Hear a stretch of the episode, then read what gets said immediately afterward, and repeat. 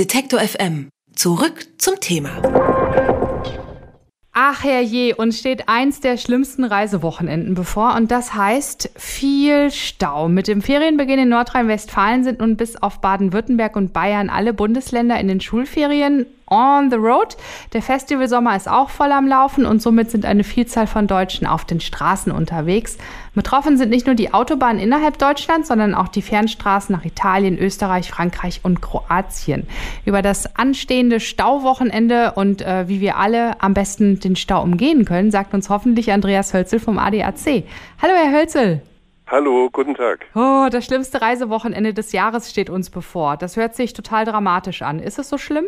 Naja, also wer jetzt äh, diese Tage, heute, morgen, Sonntag äh, im Auto unterwegs ist, der sollte sich zumindest sehr gut überlegen, ob es tatsächlich notwendig ist. Viele können ja gar nicht aus, sondern man hat gebucht, man will an dem bestimmten Tag dann auch an sein Ziel äh, gelangen und von daher kommt man aus der Nummer dann oft gar nicht mehr raus. Aber man kann natürlich schon versuchen, dem Stau so ein bisschen ein Schnippchen zu schlagen, indem man vielleicht vorneweg fährt, äh, also wer Samstag starten will, der dann, dass er dann vielleicht sehr früh fährt oder auch erst sehr spät oder gegen Abend, wenn das Schlimmste an dem Tag vor, vorüber ist. Für heute Nachmittag ist allerdings wirklich äh, schon mal mit Alarmstufe Rot zu rechnen auf den Autobahnen. Da kommt Berufsverkehr zusammen und Reiseverkehr, also da wird's richtig dicke, aber auch das ganze Wochenende dürfte richtig voll werden auf den Straßen. Also dann äh, wahrscheinlich am besten nachts aufstehen und losmachen, ne? Drei, vier Uhr morgens so? Wer das kann, warum nicht? Es ist keine, keine schlechte Idee. Man sollte allerdings wirklich ausgeruht sein, denn ähm, Sekundenschlaf, Müdigkeitsattacken beim Autofahren sind wirklich unglaublich gefährlich. Also sollte man einfach nicht unterschätzen, ähm, dass man hier auch seinen Tiefpunkt immer mal wieder erreichen kann nachts, wenn man nicht ausgeruht ist. Also das empfehlen wir wirklich nur dann, wenn man wirklich fit ist. Und dass man jetzt einfach irgendwelche Autobahnstrecken umgeht und schön romantisch ähm, die Landstraßen benutzt? Was sagen Sie dazu? Das ist auf jeden Fall auch eine Sache. Also man hat äh, sicherlich mehr davon. Äh, nach dem Motto, der Weg ist das Ziel, bekommt man sicher auch ein bisschen mehr mit, als äh, nur sturheil auf der Autobahn fahren. Ähm, Allerdings dauert es dann natürlich länger. Also, aber wenn man, wenn man die Reise als solche auch praktisch in den Urlaub integriert und so mit einplant, warum nicht? Österreich soll auch von den Staus betroffen sein. Die Bundesländer Tirol und Salzburg haben jetzt aber einzelne Straßen für Urlauber gesperrt, um die Anwohner zu entlasten. Ist das eine gute Lösung, um mit dem Stauproblem umzugehen? Was denken Sie? Also wir halten es natürlich für eine eher unglückliche Lösung, das jetzt gerade zur Hauptreisezeit zu machen. Man muss natürlich äh, ein gewisses Verständnis auf, auch aufbringen für Anwohner dort äh, in den Großräumen Innsbruck und Salzburg, wo die Menschen tatsächlich äh, äh betroffen sind von Ausweichverkehr.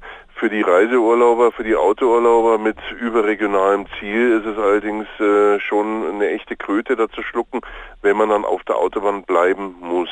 Also es kann natürlich niemandem verboten werden, abzufahren, wenn man ein konkretes Ziel hat in der Nähe, wenn man irgendwo ein Restaurant will oder einen Kaffee trinken will, ähm, kann einem niemand verbieten und ich, soweit ich weiß, macht man das dort auch nicht seitens der Polizei. Aber es bringt eine gewisse Unsicherheit mit sich, ähm, wobei das Schlimme ist eigentlich nicht so sehr, dass äh, man jetzt auf der Autobahn bleiben muss, denn wir empfehlen vom ADC ohnehin immer, dass man auf der Autobahn bleiben sollte bei einem Stau, wenn er nicht zu lang ist oder wenn nicht ohnehin von der Polizei empfohlen wird, abzufahren, weil es eine sehr lange Sache ist. Verkehrsexperten plädieren für ein flexibles Tempolimit auf Autobahnen, um Staus besser abzufedern. Ja, durch elektronische Anzeigen soll je nach Staulage dann eine Geschwindigkeitsempfehlung ausgegeben werden, damit die Leute nicht mit 200 km/h auf den Stau auffahren und den, der Verkehr dann im Fluss bleibt. Was halten Sie denn vor dem Vorschlag, ein eingeschränktes Tempolimit auf äh, deutschen Autobahnen einzuführen? Na, wir haben ja ohnehin auf vielen Autobahnabschnitten bereits diese flexiblen Verkehrsleitsysteme, die den Verkehr lenken, je nachdem, je nach Verkehrsaufkommen, aber auch je nach Witterungsbedingungen. Also bei starkem Regen, bei Nebel, bei Glätte äh, schalten die sich ein und äh, drosseln das Tempo runter, genauso auch bei hohem Verkehrsaufkommen. Das ist auf jeden Fall eine sehr gute Sache, befürworten wir sehr stark, sowas mehr einzusetzen. Ähm, dass jemand mit 200 auf dem Stauende auffährt, ist eigentlich angesichts des sehr hohen Verkehrsaufkommens, des dichten Verkehrs, den wir jetzt haben, äh, in den nächsten Tagen nicht zu erwarten, denn dafür ist die Autobahn schlicht zu voll. Aber grundsätzlich ist es eine gute Idee, den Verkehr flexibel zu leiten, keine pauschalen, flächendeckenden, also ganze streckenbezogenen Tempolimits, sondern wirklich flexibel dann, wenn es erforderlich ist. Dass es im Sommer Schulferien gibt, ist jetzt kein neues Phänomen. Sind diese Stauwochenenden, Sie sagten gerade dieses Wochenende Alarmstufe Rot, schon immer so schlimm gewesen oder werden die jedes Jahr schlimmer? Nein, die sind eigentlich schon immer so gewesen. Das ist jedes Jahr aufs Neue so. Ähm, gut ist natürlich, wenn die Kultusminister der Länder sich darauf einigen und verständigen könnten, dass Ferientermine bis noch ein bisschen mehr entzerrt werden.